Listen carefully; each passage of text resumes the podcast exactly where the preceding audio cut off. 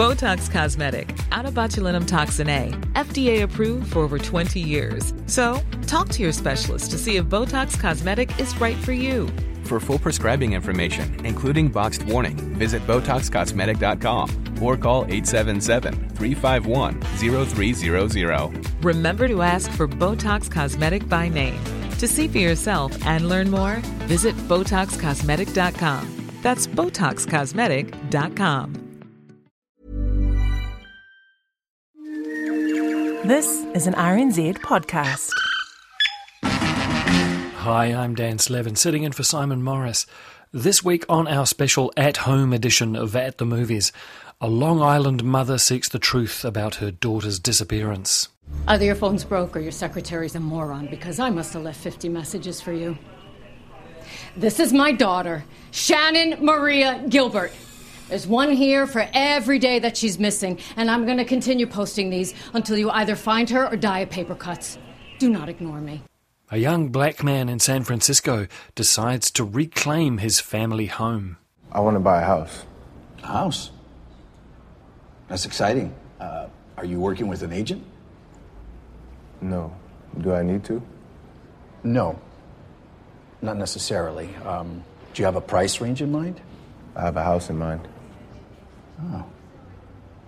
Um, it's on the market, I assume. How much are they asking? At least four million.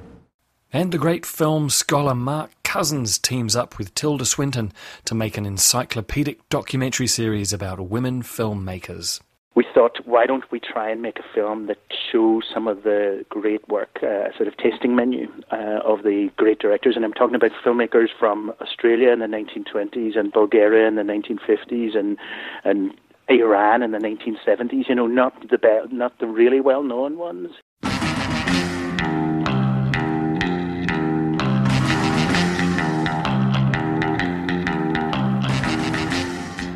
With cinemas closed and everyone at home, At the Movies has to change focus, but not too much. For the time being, we'll be featuring films you can watch at home, obviously, but our other mandate remains. The films we'll be talking about here will be current in most cases. They will have arrived online in the last week or so. And they won't have been seen in New Zealand before, outside of the film festival. And with any luck, they won't have been mentioned on RNZ National before either. And they will be films, feature films. Series, serials, and soaps don't belong here. Your friends on Facebook can tell you all about those. And we won't be restricting ourselves to the obvious outlets either. Netflix has to be considered, obviously, but it is not the only game in town. There's Amazon's Prime Video, iTunes, and Lightbox for new release rentals, Apple TV Plus and Disney Plus, Acorn TV, Kanopy, and the pay channels like Rialto. We know that not everyone will have access to all of those outlets, but that's where those one month free trials come in. And besides, not every movie played in every part of New Zealand when the cinemas were open. When we were discussing this change of emphasis, it was assumed that many of the films that should have been in cinemas now would move to streaming pretty quickly. That hasn't turned out to be the case just yet. Some of the films that were in cinemas at the time of the slowdown have been rushed to home video at some fairly expensive rental prices. The Invisible Man, for example, is around 20 bucks just to rent on iTunes. And the big studios have just moved all their release dates by several months, hoping that the big bucks will still be on the table later this year or next. For example, the new Ghostbusters picture Ghostbusters Afterlife has moved from the 2020 Northern Hemisphere summer to roughly the same dates in July 2021. And even if cinemas here open before the rest of the world, because this lockdown is going to work, right? That doesn't mean the taps are going to be turned on for us. We'll still have to play along with Hollywood's dates for their blockbusters, which means even more uncertainty for local cinema owners on top of what we're all experiencing today. What about her jacket?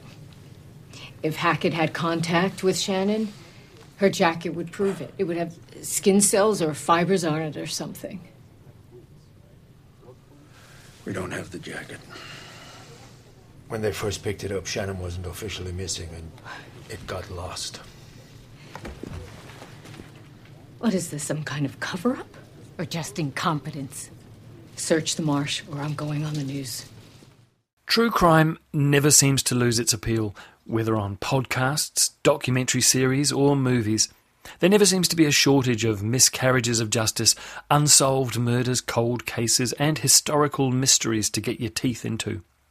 Lost Girls, the first feature film from experienced documentarian Liz Garbus, ticks all of these boxes. Based on the true story of a series of unsolved murders of sex workers in Long Island in the late 90s and early 2000s, Lost Girls is centered on the mother of a missing young woman, Mari Gilbert, played by Amy Ryan.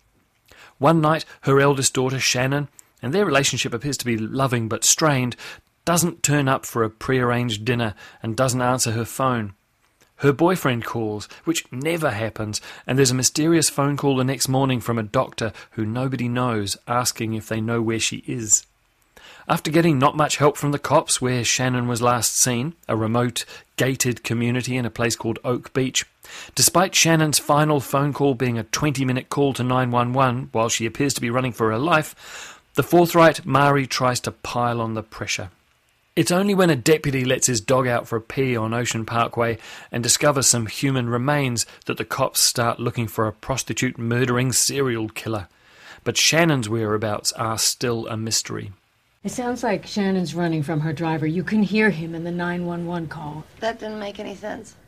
I don't care how f***ed up I am, my ass is going to that driver because he's my way out. He's my safety. It's what you pay him for. Well, maybe he was mad she didn't pay him. Why would she all of a sudden not pay her driver? Maybe because she was bringing money home. The first two thirds of Lost Girls feels unremarkable.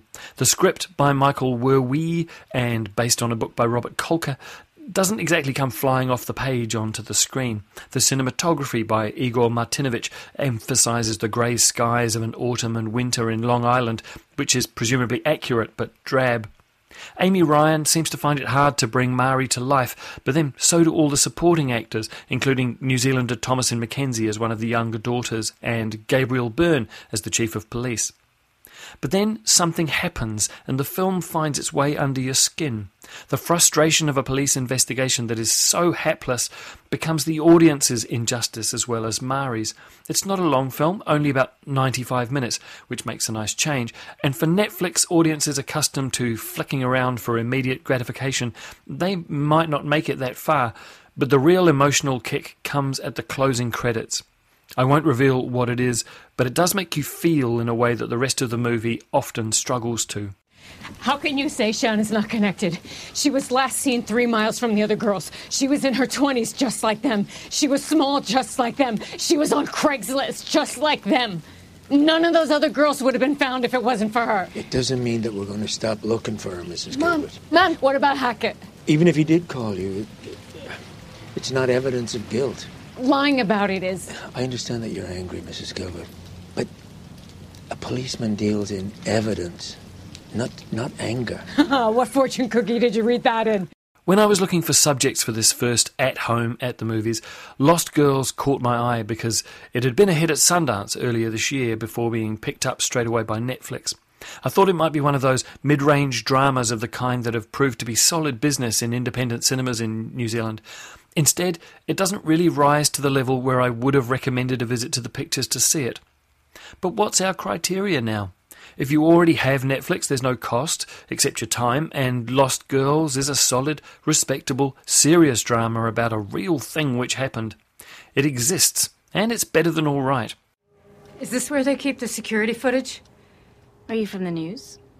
We unfortunately don't have it from that night. It gets taped over automatically, it runs on a loop. I'm sorry. But the police got a copy, right? We found it odd they never asked. I'm sorry, who are you? Lost Girls is rated 13 plus according to the Netflix classification system and is streaming now on Netflix.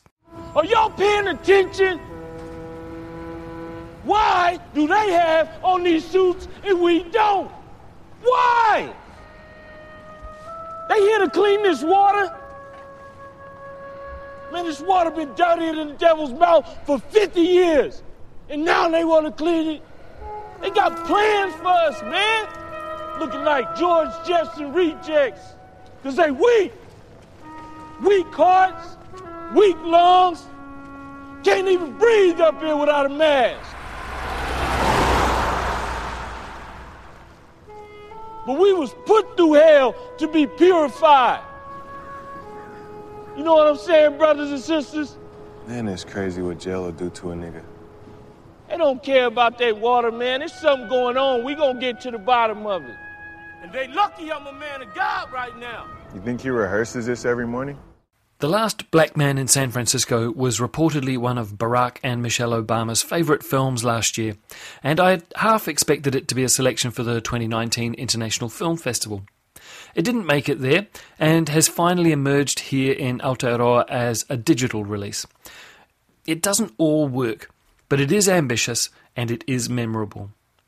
Based on the life story of lead actor and co writer, the improbably but wonderfully named Jimmy Fails, it's about a young man, one of the world's working poor, sleeping on the floor of his best friend's bedroom and dreaming of somehow belonging in a city where gentrification is pushing third and fourth generation San Franciscans onto the streets or into the remote suburbs in favour of Silicon Valley tech workers and the staff of young startups. Every two weeks, Fails and his mate, an aspiring artist and writer played by Jonathan Majors, cross town to visit the house where Fails grew up, the house the family legend states was built by his grandfather, and the house that his father lost due to drugs and other misadventures when Fails was just a kid. When the current occupants move out due to some kind of family falling out, Fails takes the opportunity to move in, hoping that some kind of squatter's rights will give them that place to belong. Of course, it doesn't quite work out like that. I want to buy a house. A house? That's exciting. Uh, are you working with an agent? No. Do I need to? No. Not necessarily. Um, do you have a price range in mind? I have a house in mind. Oh. Um, uh, it's on the market, I assume. How much are they asking? At least four million. Uh, and how much are you willing to put down? How much is usual? Well, typically we'd be looking to secure at least 20%.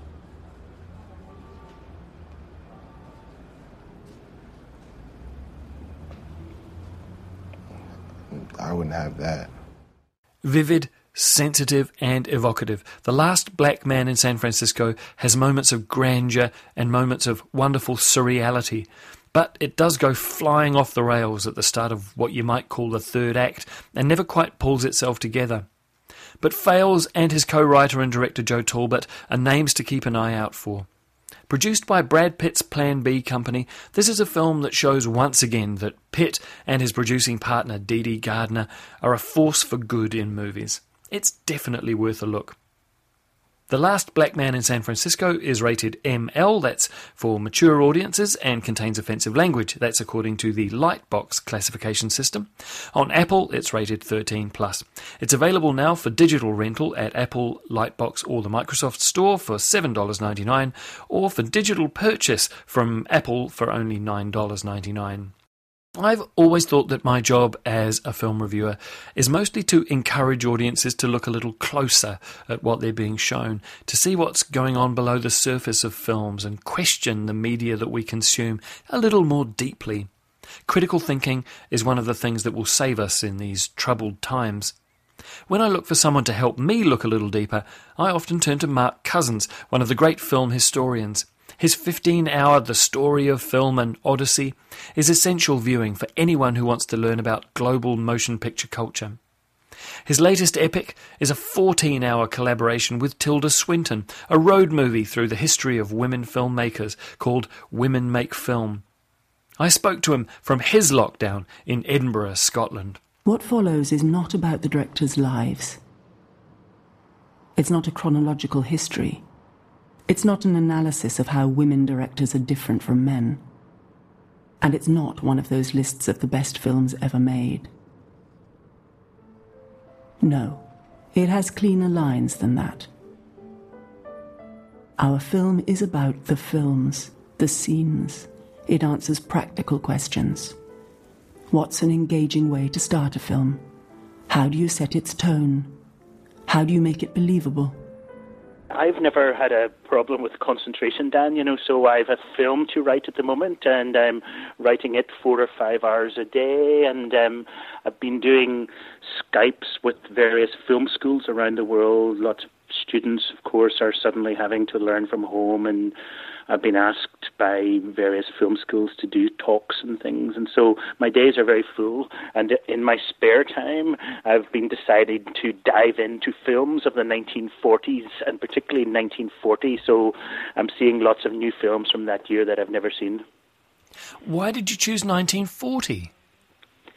I chose. I don't know. I decided to choose a number forty to, to be my sort of lockdown number.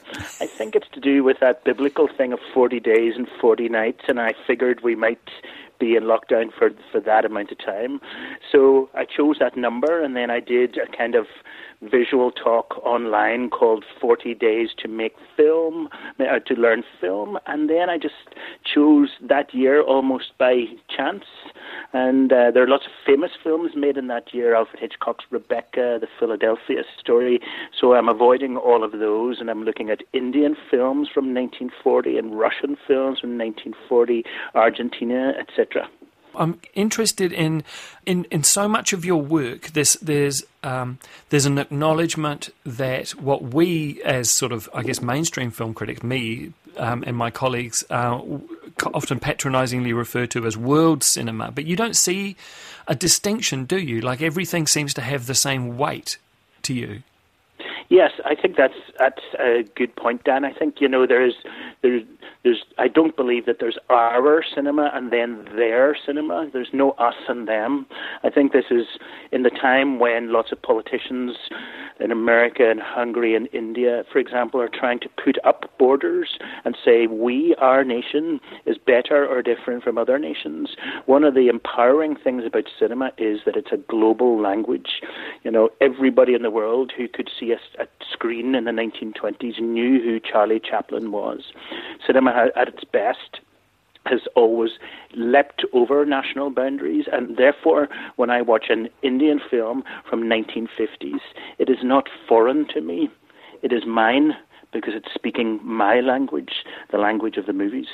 Probably the, the, the, I guess the film or the series of films that you're most well known for is the story of film an Odyssey, yes. which is um, the most extraordinary introduction to um, the world of cinema that uh, I think anybody has come up with. Even even um, Martin Scorsese's um, introductions to film are not as certainly not as comprehensive uh, and as uh, as deep uh, as, as that one is. That was 15 hours. Your new film, Women in Film, uh, the road movie, uh, is only 14 hours. So is this women getting the thin end of the wedge again? No, not at all.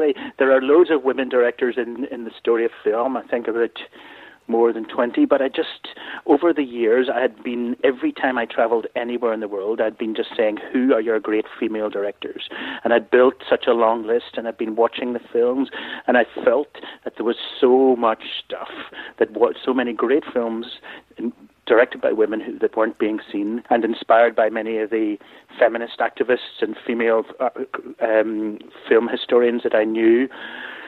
We thought, why don't we try and make a film that shows some of the great work, uh, sort of tasting menu uh, of the great directors? And I'm talking about filmmakers from Australia in the 1920s and Bulgaria in the 1950s and and Iran in the 1970s. You know, not the be- not the really well known ones. Is there such a thing as uh, a woman a, a, a film that women want to make? You know, like, do they have? Um, is there a female point of view that is distinct from a male point of view, for example? And it seems to me that your kind of manifesto is is to is to is to say the exact opposite: is that there there is no single point of view.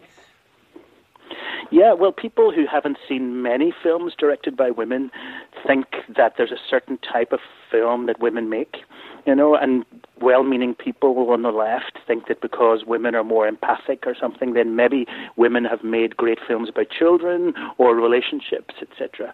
But the more you watch, and you, if you watched thousands of these films, you realize women have made every kind of film, war movies, uh, action films, as whatever across the spectrum, experimental films. And so I'm very, very reluctant to accept any of these generalizations. And to generalize about that is to generalize about gender and identity, and that imprisons people. You know, during the, this process, a lot of people said to me, Kathryn Bigelow makes films like a man, and I am constantly outraged by that. Kathryn Bigelow makes films like Kathryn Bigelow. And she owns those themes, those narratives, those style, that propulsion, as much as any male filmmaker. I'm lucky enough to know lots of the great female filmmakers, and they just say, treat me as a filmmaker. You know, do me the do me the service of looking at my work, and then Women Make Film, as you can see, that's what we do. We look at their work and talk about them as filmmakers.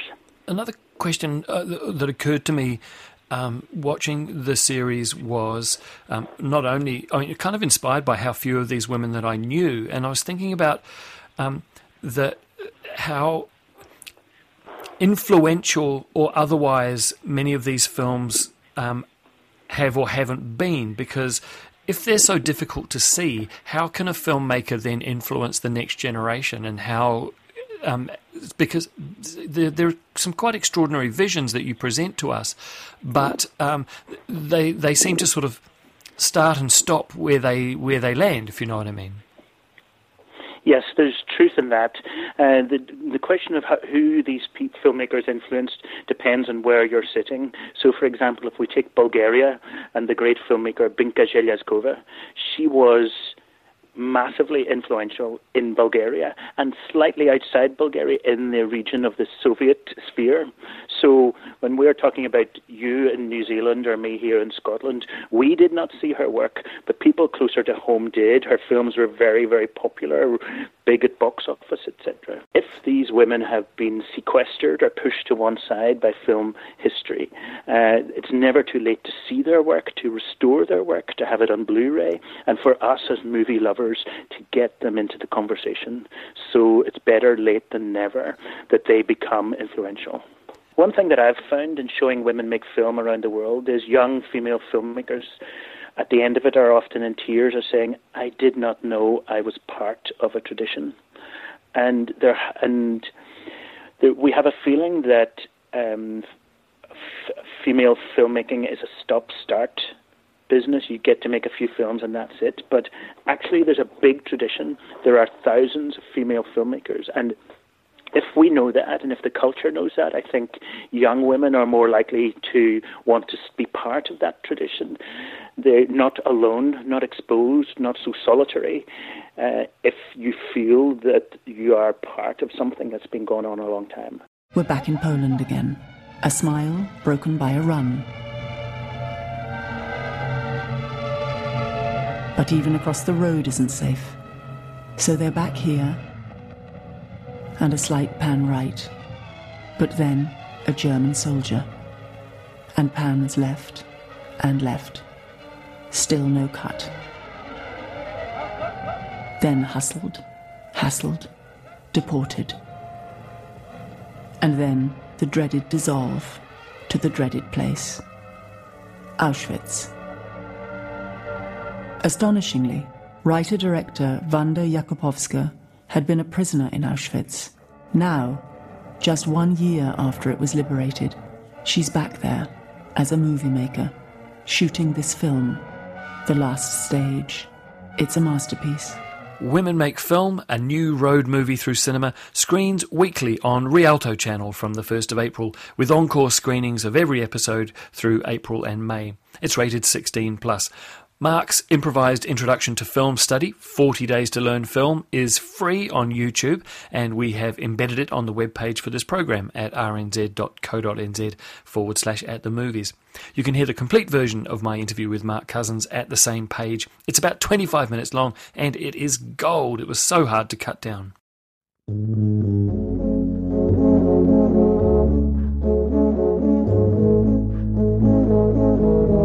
And that's our program. We're listening to San Francisco, Be Sure to Wear Some Flowers in Your Hair, performed by Mike Marshall, which is from the closing titles of The Last Black Man in San Francisco. If you're going to San Francisco, be sure to wear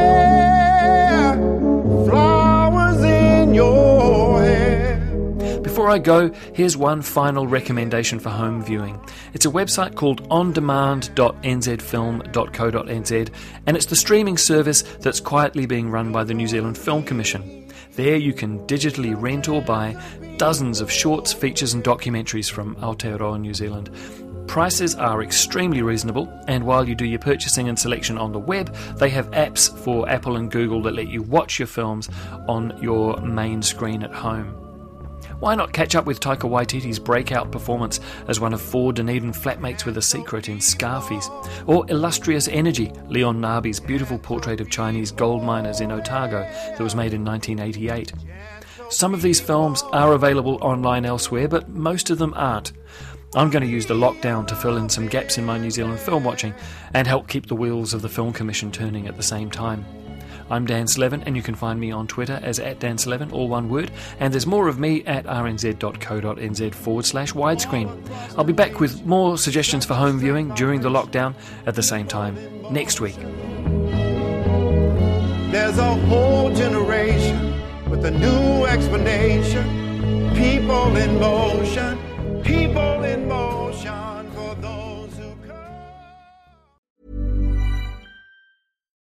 Botox Cosmetic, onabotulinumtoxinA, FDA approved for over 20 years. So, talk to your specialist to see if Botox Cosmetic is right for you. For full prescribing information, including boxed warning, visit BotoxCosmetic.com or call 877-351-0300. Remember to ask for Botox Cosmetic by name. To see for yourself and learn more, visit BotoxCosmetic.com. That's BotoxCosmetic.com.